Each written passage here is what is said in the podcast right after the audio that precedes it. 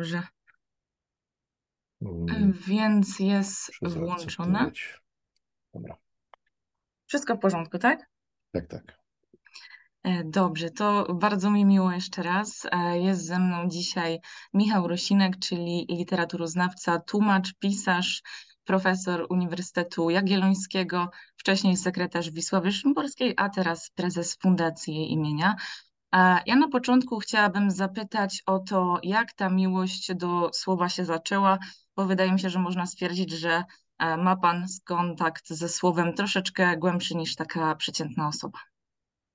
Po pierwsze, dzień dobry. Dziękuję za zaproszenie i za rozmowę. E, Za rozmowę to właściwie podziękuję na końcu. E, Ale e, no, ja nie wiem, czy ja mogę powiedzieć, że to jest miłość, bo to jest takie słowo, którego ja e, staram się nie nadużywać, a w każdym razie nie e, w kontekście, jakby to powiedzieć, zainteresowań. Na pewno lubię język. E, Moim zdaniem niedoceniony jest czasownik lubić w naszym języku, Mm, więc ja, ja język lubię. A jak to się zaczęło, moje lubienie?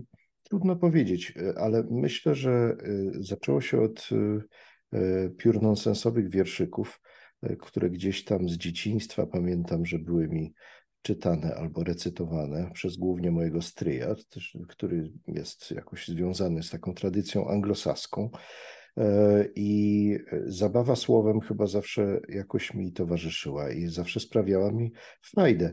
Mm, A kiedy pojawiły się moje dzieci i trzeba było jakoś je zatrzymać przy stole, e, takie miałem rodzicielskie ambicje, żeby jeść wspólnie obiady i kolacje.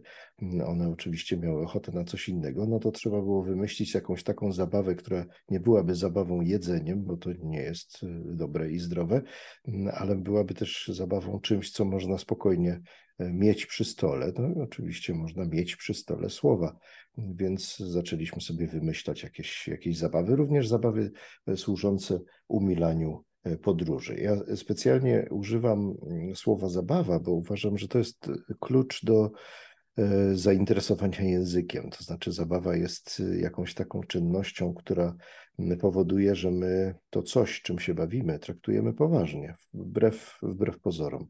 Więc od zabawy się wszystko zaczęło.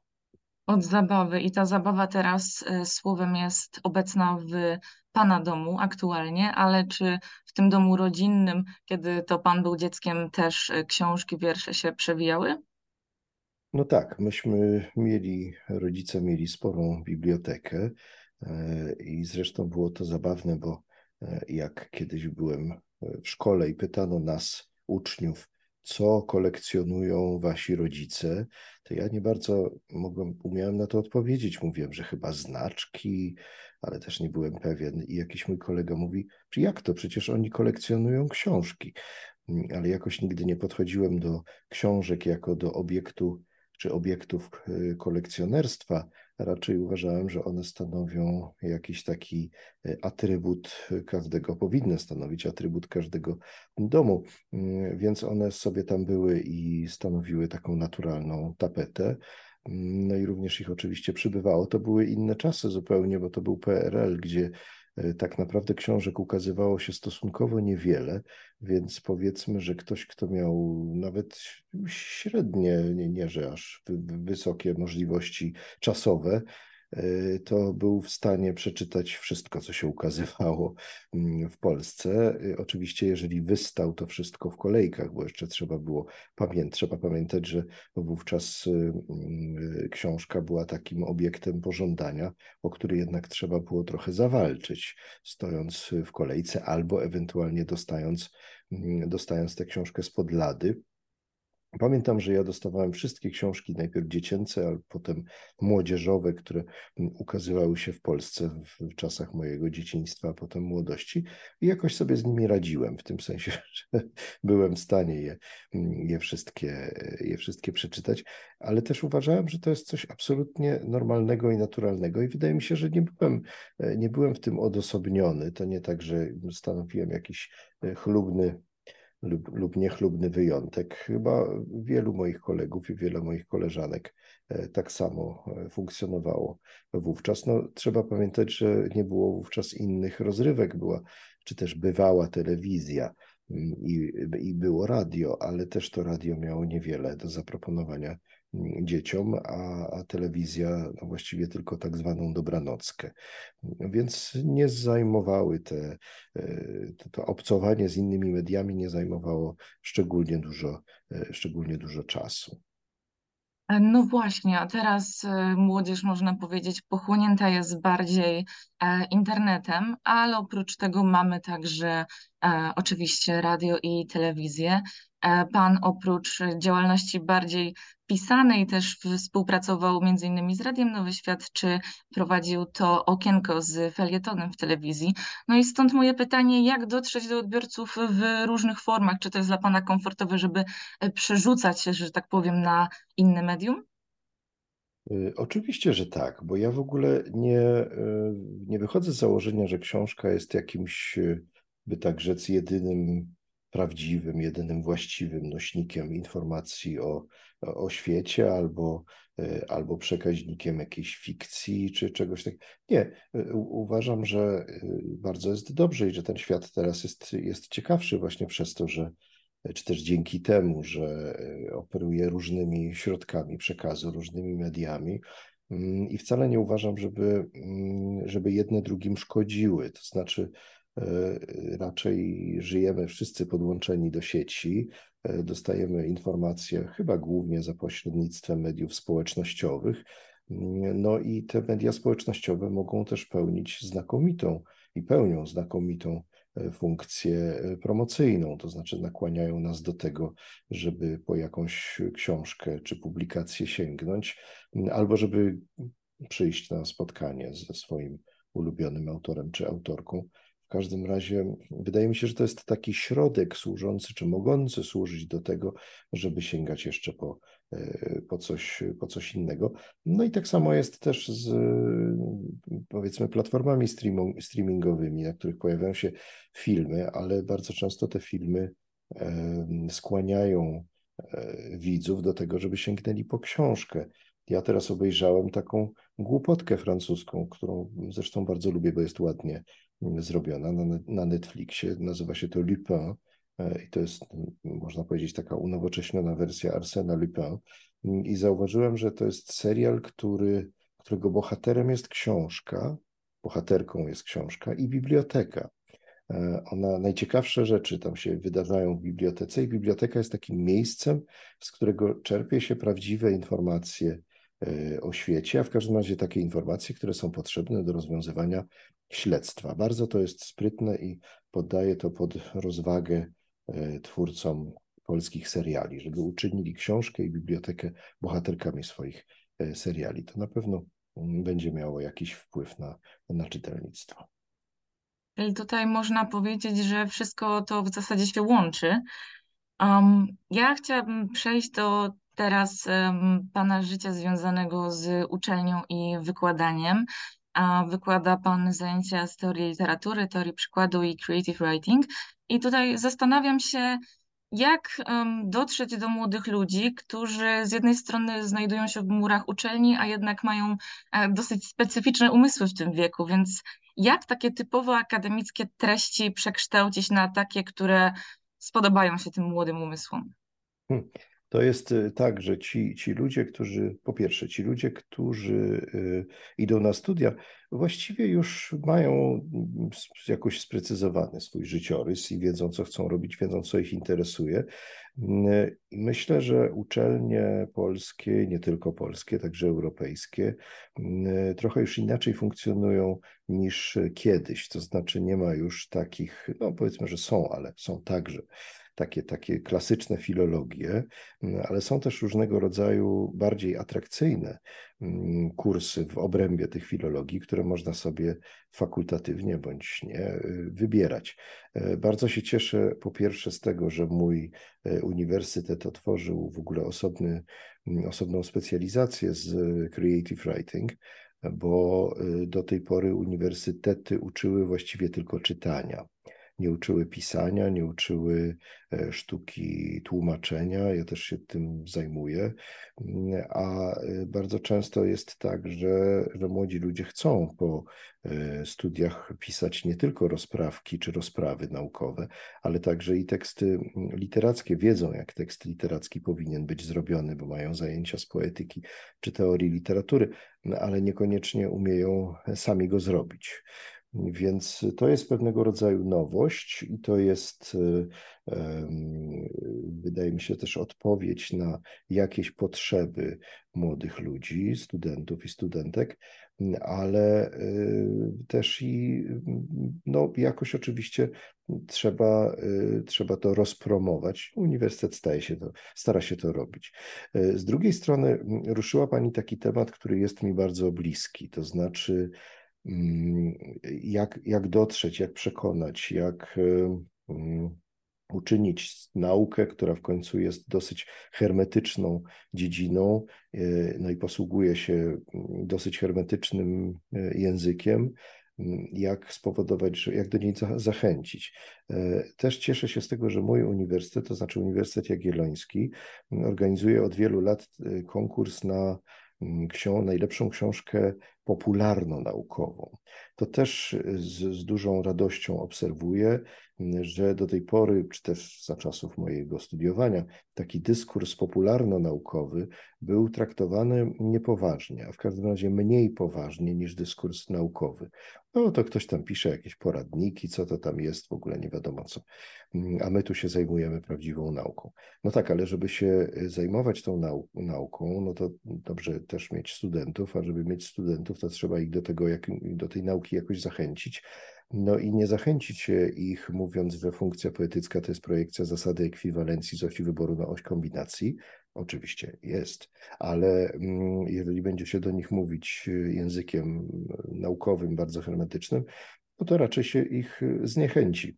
To samo zdanie, które ja przed chwilą powiedziałem na jednym oddechu, mam nadzieję, że Pani to doceniła, e, to można powiedzieć zupełnie innym zupełnie innym językiem e, popularno-naukowym, powiedzielibyśmy dzisiaj, takim, który może właśnie jakoś, jakoś zachęcić do na przykład zajęciem się ten, ową, ową filologią. Także y, jakby to powiedzieć, nie wiem, czy odpowiadam tutaj na Pani pytania, ale jestem dosyć optymistyczny, bo po pierwsze uniwersytet y, wie, że powinien uprawiać PR, i proponować na przykład e, nowe kierunki studiów, które mogą zainteresować współczesnych młodych ludzi. No a z drugiej strony, po, po drugie, uniwersytet też wie, że powinien doceniać dyskurs popularno-naukowy i jego funkcję właśnie taką PR-ową. Czyli rozumiem, że tutaj jest e, chęć do tego, żeby jednak tworzyć progres, żeby iść dalej razem z duchem czasu.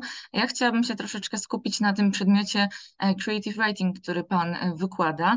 Mm, no właśnie, tutaj e, mówimy o teorii i o tym, że można tą wiedzę oczywiście w ciekawy sposób przedstawić, ale czy uważa Pan, że ten dryk, ten dryk do pisania można mieć naturalnie, trzeba mieć naturalnie, czy da się jednak pomóc w nim? Przepraszam. Czy da się jednak pomóc w nim? Przepraszam, no, mogę powtórzyć pytanie, bo tutaj komputer mi troszeczkę. Um, oczywiście. Tak, więc jeszcze raz zaczynając, e, ciekawy mnie przedmiot creative writing, czy da się e, młodym ludziom dać taką wiedzę, żeby oni e, byli w stanie pisać rzeczy dobre, prosto mówiąc, e, czy jednak trzeba jednak tej naturalnej zdolności, żeby pisarzem być? No, oczywiście naturalna zdolność, a w każdym razie jakaś chęć powinna e, być gdzieś podstawą. Natomiast ja uważam, że e, zwłaszcza w polskiej tradycji popełniamy ten błąd, że utożsamiamy pisanie e, z natchnieniem, z czymś takim metafizycznym. U pisarza wyobrażamy sobie jako kogoś, komu daimonion szepcze do ucha te, te, te słowa, które on potem, czy ona potem zapisuje. No, to oczywiście jest to jedna z wersji, wizji, powiedziałbym bardziej, ale dla mnie mm, pisanie to jest swego rodzaju rzemiosło. To też jest ciekawe słowo, bo ono jest troszkę mm, zdeprecjonowane w naszej kulturze. To znaczy, my uważamy, że rzemiosło znajduje się niżej niż sztuka.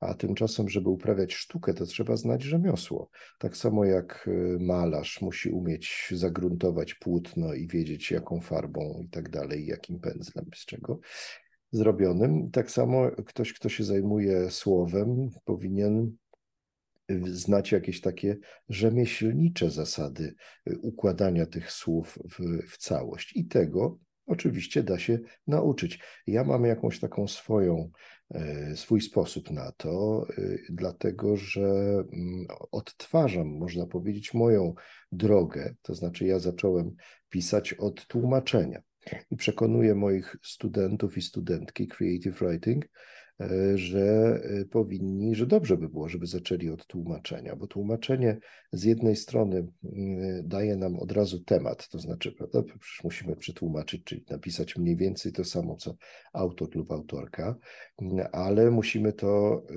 ująć w innym języku i zrobić z tego polski tekst, ostatecznie polską książkę.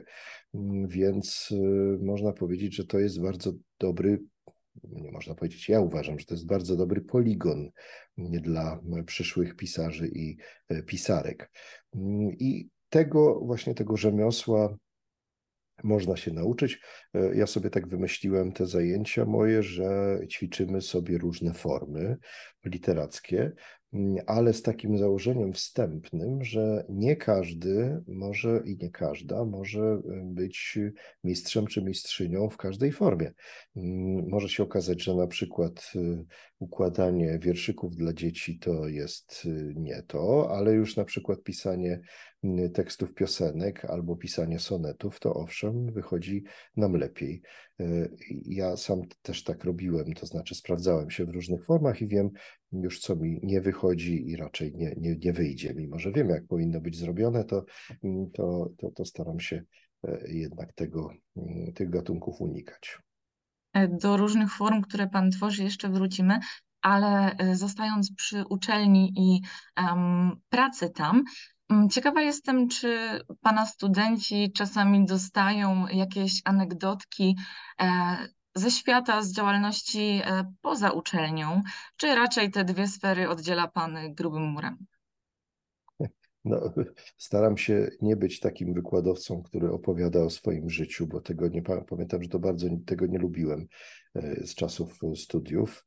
E, więc raczej, jeżeli dostają jakieś anegdotki, to tylko takie, które mają jakiś związek z tematem, i tylko wtedy, kiedy mm, mam takie poczucie, że na przykład biomet jest niekorzystny i przysypiają, to wtedy trzeba ich czymś obudzić. Kofeiną e, trudniej, bo trzeba by było iść na kawę, ale anegdotka zawsze, mm, zawsze do czegoś służy. Ale no, anegdotki oczywiście mają, e, mają jakąś, znaczy jeżeli, jeżeli są związane, oczywiście mnóstwo jest anegdot związanych z pisaniem i pisarzami, i pisarkami, więc zawsze gdzieś na wszelki wypadek jakąś mam. Ma Pan jakąś może taką ulubioną, która zawsze e, podnosi wzrok z nad biurka do Pana? E, no, teraz to pewnie żadna mi nie przyjdzie do głowy, ale może jak gdzieś coś Pani zahaczy o, o, o jakiś temat, to, to może tak. No, chyba, że po, po, podam taką, bo mm, z, z, z, czasami też studenci, studentki pytają mnie, jak to jak, jak to zrobić, jak się, jak się samemu przekonać do, e, do pisania, jak się zmusić do pisania. To jest dosyć żmudna i mało, powiedziałbym, fotogeniczna mm, praca. E, więc ja zawsze mówię to, co mówił Czesław Miłosz i Wisława Szymborska, w końcu autorytety, jakby nie było. E, Miłosz mówił, pisać należy rzadko i niechętnie. Sam się do tego nie stosował, trzeba przyznać, mm, ale y, uważał, że właśnie takie założenie mm, ma szansę spowodować, że y, nie, nie będzie nam grozić grafomania. A Szymborska uważała, że najważniejszym przedmiotem w domu e, poety y, czy poetki jest kosz na śmieci, czyli że trzeba robić jednak sporą selekcję tego, co się, co się napisze. Nie, jest, nie są to jakieś bardzo jak pani słyszy, śmieszne anegdotki, ale powiedzmy, że e, dodają one element autorytetu. Dają do myślenia. Mam Dobrze. Nadzieję. A wracając do Pana twórczości, Tutaj z tego, co e, obserwowałam, to e, ten rozstrzał jednak w gatunkach e, troszeczkę występuje, bo z jednej strony książki dla dzieci, a z drugiej też limeryki dla Playboya. Nie miał Pan nigdy takiej myśli, żeby oddać się jednak jakiemuś jednemu konkretnemu nurtowi? Jak ktoś mnie pyta, co najbardziej lubię w pisaniu, to mówię, że płodozmian albo trójpolówkę. To znaczy to, że ja mogę sobie skakać pomiędzy różnymi gatunkami e, i, e, i najpierw no, na przykład napisać książkę dla dzieci, a później e, uznać, że właśnie napiszę coś dla, dla dorosłych. Mam wrażenie, że zawsze piszę o tym samym, to znaczy zawsze w jakimś sensie piszę o języku albo o literaturze, Natomiast y, staram się posługiwać różnymi formami, różnymi trybami mówienia i też zarazem, mm, że tak powiem, takimi mm, sposobami dotarcia.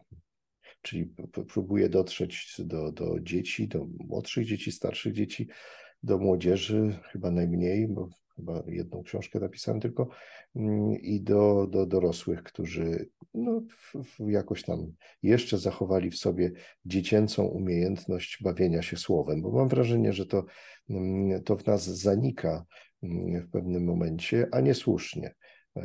Dzieci jeszcze bardzo lubią bawić się słowem, wszystkie nieomal, a w dorosłym ta umiejętność e, zanika ze szkodą dla owych, dla owych dorosłych.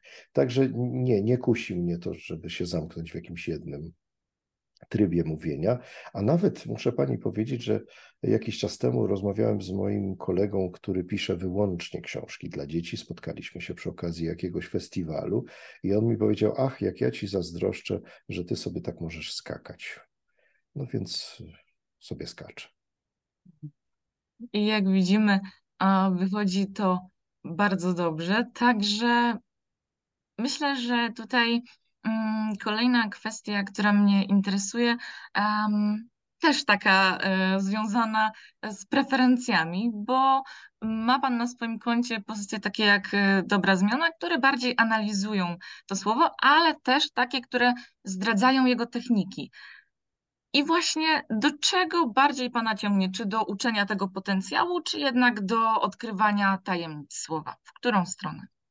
Ja nie wiem, czy słowa mają aż jakieś tajemnice, mają pewnie różne, różne poziomy i mm, ta książka, o której Pani wspomniała, Dobra zmiana, czyli jak się rządzi światem za pomocą słów, to jest taka książka, która powstała troszkę z bezsilności wobec y, języka polityki, który zaczął nam mm, przez, no, przez ostatnie 8 lat nam bardzo nie tyle opisywał rzeczywistość, ale, ale odkształcał nam rzeczywistość e, i był taki bardzo manipulacyjny. Mm, I muszę przyznać, że ja y, po prostu chciałem taką książkę mieć. To znaczy, chciałem, żeby taka książka była. Może tak. Ja nie jestem językoznawcą, ale zajmuję się mm, dyskursem y, politycznym, ale zajmuję się w takich formach felietonowych, raczej lżejszych, raczej analitycznych i, prześmiewczych, ale stwierdziłem, że z pomocą jakiegoś językoznawcy, w tym przypadku językoznawczyni, pani profesor Katarzyny Kłosińskiej, Mm, taką książkę napiszę, skoro nikt inny nie chce, e, nie chce, nie chciał jej napisać. Ona już się troszkę zdezaktualizowała i pewnie powinniśmy napisać może nie tyle drugi tom, ile mm, jakąś poszerzoną jej mm, wersję. Mm, ale może i do tego, do tego dojdzie. Tylko pytała Pani o co innego.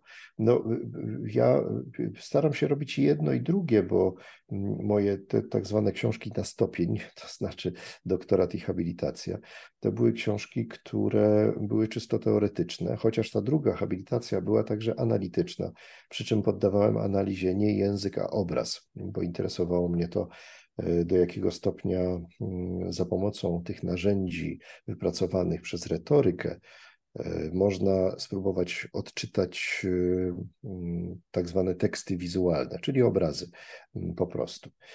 Także może to tak jest, że ja tutaj pani mnie rozbroiła właśnie i może rzeczywiście odchodzę już od jakiejś takiej czystej teorii i od zastanawiania się nad tym, z czego, jak jest zrobiony język, ku, e, ku takim tekstom analitycznym. Ale jeżeli analizuję, to też mm, po to, żeby jakąś prawdę, może nie aż tajemnicę, ale prawdę o języku wydobyć.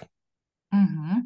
A jak już jesteśmy przy analizach, to chciałabym poznać Pana opinię na temat tego, że mówi się teraz, że aktualnie w naszym świecie powstaje sporo e, różnych form nowomowy, na przykład taka, której e, używa się e, w, w komunikatach policyjnych, czy sądowych, czy politycznych, tak jak wcześniej mówiliśmy. Czy wydaje się Panu, że różne mm, sfery życia publicznego mogłyby z tej nowomowy nie korzystać, czy jednak jesteśmy już skazani na życie z nią i przyzwyczajenie się do niej? Mm, tu wprowadziłbym pewne uściślenie, dlatego że e, nowomowa jest takim określeniem właściwie zarezerwowanym dla dyskursu politycznego. I tu muszę się zgodzić, że mamy do czynienia z taką nowomową polityczną e, w ostatnich latach bardzo, bardzo wyraźną, która zresztą zdumiewająco i trochę przerażająco przypomina w dużej części nowomowę z czasów komunizmu, czasów PRL-u. Bardzo jest jej bliska. I no, absolutnie nie powinniśmy się do niej przyzwyczajać, bo przyzwyczajenie powoduje, że my się nią zarażamy, że my, przecież nie jesteśmy, ani pani nie jest polityczką, ani ja nie jestem politykiem, nie, nie, nie, nie musimy nią mówić, ale język polityków ma to do siebie, że jest, a w każdym razie bywa zaraźliwy. E, i przenika do naszego języka, do naszych rozmów e, przy stołach, e, a nawet pod, pod stoły potrafi dotrzeć, bo także i do, do języka dzieci. Więc tu mam wrażenie, że powinna nam się zaświecać czerwona lampka i powinniśmy właśnie mm, no, nie tyle zamykać uszy na ten, ten dyskurs nowomowy, bo, bo to jest też niebezpieczne, ale y, rozbrajać go jakoś. Właśnie analiza i y, pewnie też i y, rodzaj, nie wiem, szy, szy, szyderstw, prawda, to czy wyśmianie jest, jest jakąś taką formą radzenia sobie z nowomową. Natomiast druga rzecz, o której pani mówi, no to są różnego rodzaju profesjolekty tak zwane, to znaczy języki pewnych grup zawodowych. Jest oczywiście profesjolekt prawniczy, jest policyjny, jest, nie wiem, kontrolerów lotu, jest, e, no, każde, każda profesja ma swój, swój język. I to jest bardzo dobrze, no, tylko oczywiście ważne, żeby to był język wyłącznie służący do porozumiewania się w, w sprawach profesjonalnych. Jeżeli on już przenika do, do innego mm, do innego języka, no to, to, to mo, może to być kłopotliwe. Mm, na przykład znana jest historia pewnego, w Krakowie znana jest historia pewnego studenta medycyny, e, który miał takie ambicje naukowe w dodatku, mm, miał praktyki na pediatrii i podszedł do łóżka jakiegoś e, chłopca, który tam leżał w szpitalu i zapytał, e, czy ten chłopiec odczuwa dyskomfort fizyczny przy mikcji. No więc dziecko się oczywiście rozpłakało, ale nie dlatego, że odczuwało dyskomfort fizyczny przy mikcji, tylko dlatego, że nie rozumiało, co ten człowiek mówi do, nim, do niego jakimś groźnym językiem. Tymczasem to zdanie znaczy, czy jak siusia to go boli. No więc y, nie, nieumiejętność przeskakiwania z, czy też takiego tłumaczenia, bo to jest właściwie akt translacji, przekładu mm, z języka profesjonalnego na nieprofesjonalny, powiedzmy bardziej popularny, y, zgubiła tego, y, tego biednego, biednego studenta. Chociaż może nie taki biedny, może zrobił karierę naukową, muszę to sprawdzić. I, i czy, czy te profesjolekty zarażają nasz, nasz język? No właśnie zarażają wtedy, kiedy nie umiemy posługiwać się różnymi językami, różnymi rejestrami e, języka. Jeżeli nie umiemy dokonywać e, jakiejś takiej translacji pomiędzy jednym, jednym a drugim językiem. Efekt bywa też komiczny, więc zawsze można to przerobić na anegdotę i sprzedać studentom. E, czyli lepiej by nam się żyło, gdyby jednak a rozumiem, w idealnym świecie te wszystkie wersje języka um, tłumaczone były na bardziej, kolokwialnie mówiąc, ludzki język. No, w każdym razie y, y, wtedy kiedy, lepiej by tam się żyło, gdybyśmy y, większą wagę przywiązywali w ogóle do języka. Gdybyśmy zwracali uwagę na te dymki. Ja zawsze powtarzałem, jak miałem zajęcia z retoryki, powtarzałem studentom, że, studentom, że powinni sobie wyobrażać e, swoją wypowiedź, siebie w ogóle, jako postaci komiksowe mm, i swoją wypowiedź jako coś, co jest w dymku, więc e, można tam dokonać jakiejś redakcji, e, a, a przede wszystkim się przyjrzeć, przyglądać swojemu językowi. To nam to zawsze wychodzi na dobre.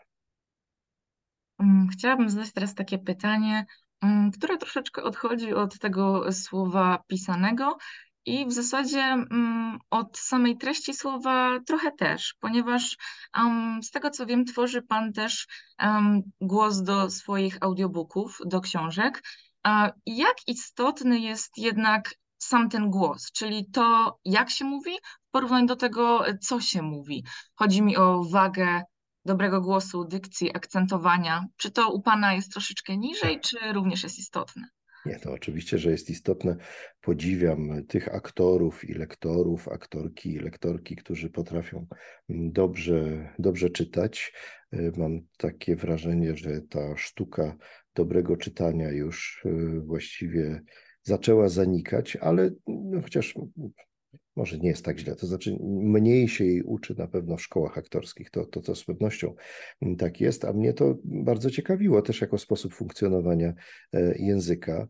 E, robię to absolutnie, znaczy czytam swoje audiobooki absolutnie amatorsko, ale kiedyś e, nagrywałem, kiedy pierwszy raz nagrywałem i to jakiś fragment zaledwie dla e, radiowej trójki, jeszcze tej dawnej, przeddobrozmianowej radiowej trójki, to pani reżyser dźwięku była taką specjalistką od właśnie słuchowisk i słowa. I ona mnie tak przeczołgała, tak mi pokazywała, że ja tutaj mówię to źle, a tam to źle, y, że mm, to rzeczywiście była, to było parę godzin bardzo dobrej, bardzo dobrej szkoły. Mhm. Um, już powoli kończy nam się czas tutaj um, na platformie, więc informuję tak poza, poza rozmową, że mamy 7 e, minut jeszcze, także będę się sprężać. I chciałabym zadać takie pytanie troszkę bardziej w sferze domysłów, mniej teoretyczne. Mam nadzieję, że, że e, będzie chciał Pan na nie odpowiedzieć. E, a brzmi ono następująco. Jeśli miałby Pan wybrać jedną formą, formę komunikacji, taką codzienną, zamiast normalnego, potocznego mówienia, i miałby Pan do wyboru tylko wiersze rymowane, limeryki albo język, którym zwraca się do dzieci, to co by to było? Ojej, to jest rzeczywiście bardzo trudne pytanie, bo nie wszystko da się powiedzieć w limeryku. Limeryk to w ogóle jest e, taka forma piór nonsensowa, więc no, trudno mówić cokolwiek na serio i opisywać rzeczywistość za pomocą limeryków, więc limeryki odrzucam. Wydaje mi się, że co było drugie? Wiersze, wiersz, wierszyki dla dzieci, tak? E, wiersze ogólnie, e, rymowane, A, wiersze ogólnie. nie białe Aha. i język, którym zwracamy się do dzieci. No to z pewnością którąś z tych dwóch form bym, bym wybrał, bo ten, ten język, którym mm, zwracamy się do dzieci, w ty, tym języku można powiedzieć absolutnie wszystko, włącznie z jakimiś opowiedzieć można jakieś abstrakcyjne całkowicie koncepcje filozoficzne. Y, ja, mm, ja, przez jakiś czas chodziłem na wykłady e, księdza profesora Józefa Tischnera, który był zdania, że jeżeli jakiejś doktryny filozoficznej nie da się przełożyć na język góralski, czy gwarę góralską, to znaczy, że mm, e, ta doktryna jest nic nie warta, a nawet mówił gorzej. E, ja mam taką teorię, że jeżeli czegoś nie da się przełożyć na język dziecięcy, to to jest nic nie warte właśnie więc pewnie wybrałbym ten, ten język dziecięcy. Czy jesteśmy w stanie powiedzieć wszystko za pomocą tekstów rymowanych, tak pani dodała? Pewnie nie, dlatego że w języku polskim jest jakaś skończona liczba rymów e, i żeby to jeszcze miało jakąś, że tak powiem, wartość artystyczną, taka, taka wypowiedź, e, to, to warto by było jednak, znaczy to, to, to ona musi być jakoś tam ograniczona, czy istnieje jakieś ograniczenie dla niej. Więc wybieram język, wybieram y, numer 3. Język dziecięcy, dobrze. Tak. E, studenci na pewno by się zdziwili, ale tak. może by to zadziałało. Mm, to chciałabym jeszcze tutaj e, przejść do sfery pytań, e, o których na pewno Pan nieraz rozmawiał, czyli o współpracy z Wisławą Szymborską. Jak się zaczęło to, um, ta współpraca, jak się stało tak, że został pan jej sekretarzem? No, y, zaczęło się w ten sposób, że y, kiedy ona, kiedy przyznano jej Nagrodę Nobla, to zaczęła poszukiwać jakiegoś do pomocy, y, sekretarza, krótko mówiąc. Prosiła swoich przyjaciół, żeby kogoś jej zaproponowali. Jej przyjaciółka, profesor Teresa Walas, zaproponowała mnie. Ja byłem wtedy w takiej sytuacji, że skończyłem studia, dostałem się na studia doktoranckie i wtedy był taki żart, mało śmieszny, do tej pory istnieje i da, dalej jest mało śmieszny. Mianowicie, czym się różni doktorant od balkonu? Balkon utrzyma rodzinę. Więc y, ja oczywiście zacząłem, szukałem jakichś źródeł dodatkowych zarobkowania, nawet skromnego, i no więc się zgodziłem, szczególnie, że to miało być tylko na trzy miesiące między przyznaniem a wręczeniem Nagrody Nobla, no ale zostałem jakoś przez 15 lat, tak się, tak się złożyło. No i, no i tak, no i tyle. Czy, czy jeszcze coś było w Pani pytaniu? Ono było piętrowe, a być może jakiegoś piętra nie zauważyłem. Nie, było, było parterowe. Parterowe. parterowe. E, a jeśli chodzi o tą współpracę, czy było coś takiego, co jakoś szczególnie panu zapadło w głowie, coś najbardziej nietypowego, szczególnego w tej współpracy? No, e, myślę, że nie tyle we współpracy, bo ja w ogóle mam problem ze słowem praca, e, kiedy myślę o tym czasie spędzonym gdzieś tam u boku Wisławy Szymborskiej, ale spotkania z nią były jakimś niezwykłym doświadczeniem. Czasami sam ich sobie zazdroszczę, bo y, też i jej stosunek do języka, i czułość, ale też takie wyczulenie na kwestie językowe była bardzo ciekawa w podsłuchiwaniu, do podsłuchiwania i do podglądania. Pamiętam, że kiedyś y, przyniosłem jej e, jakąś, y, jakieś swoje, swoje tłumaczenia takiego angielskiego, amerykańskiego pure nonsensisty Edwarda Goreya. Ona nie znała angielskiego, więc oczywiście siłą rzeczy nie znała też tych tłumaczeń. Mm, znaczy oryginałów, znała tylko tłumaczenia i ona mi znalazła w tym moim tłumaczeniu błąd. Coś jej tam nie pasowało do poczucia humoru pozostałych, y, w pozostałych miejscach, więc to pokazuje, jak bardzo była wyczulona e, na język, e, ale też i była osobą y, obdarzoną ogromnym poczuciem humoru, dosyć powiedziałbym złośliwym.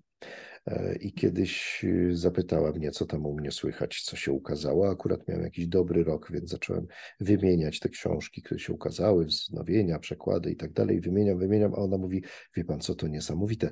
Do tej pory tak dużo to pisali tylko grafomani. O, to ciekawie słyszeć. Ale wspomniał Pan, że mm, czasami zerkała na Pana pracę. Czy to może był jedyny raz, kiedy zerknęła? No, ja starałem się jej nie zasypywać swoją Mhm. twórczością, mm, bo Czymś tam doradziła, czy? czas dla siebie i raczej nie była taką osobą, która by doradziła, ale mm, doradzała. Ale kiedy ona mnie prosiła o, o to, żebym jej coś tam pokazał swojego, no to oczywiście to, e, to robiłem. No ale to był chyba taki jedyny przypadek, kiedy miała jakieś, jakieś uwagi do, do tekstu. Dobrze. Um, tam jeszcze jedno pytanie, takie e, również mniej poważne, wracając e, do tego o, o mm, formę e, mówienia codziennie. I muszę zapytać na koniec rozmowy o Pana ulubione słowo. Moje ulubione słowo ostatnio to jest słowo, które znalazłem, bo e, co jakiś czas, a właściwie na wszystkich spotkaniach autorskich, nawet jeśli dotyczą one czegoś zupełnie innego, ludzie mnie pytają o te feminatywy, czy ty ja jestem za, czy przeciw.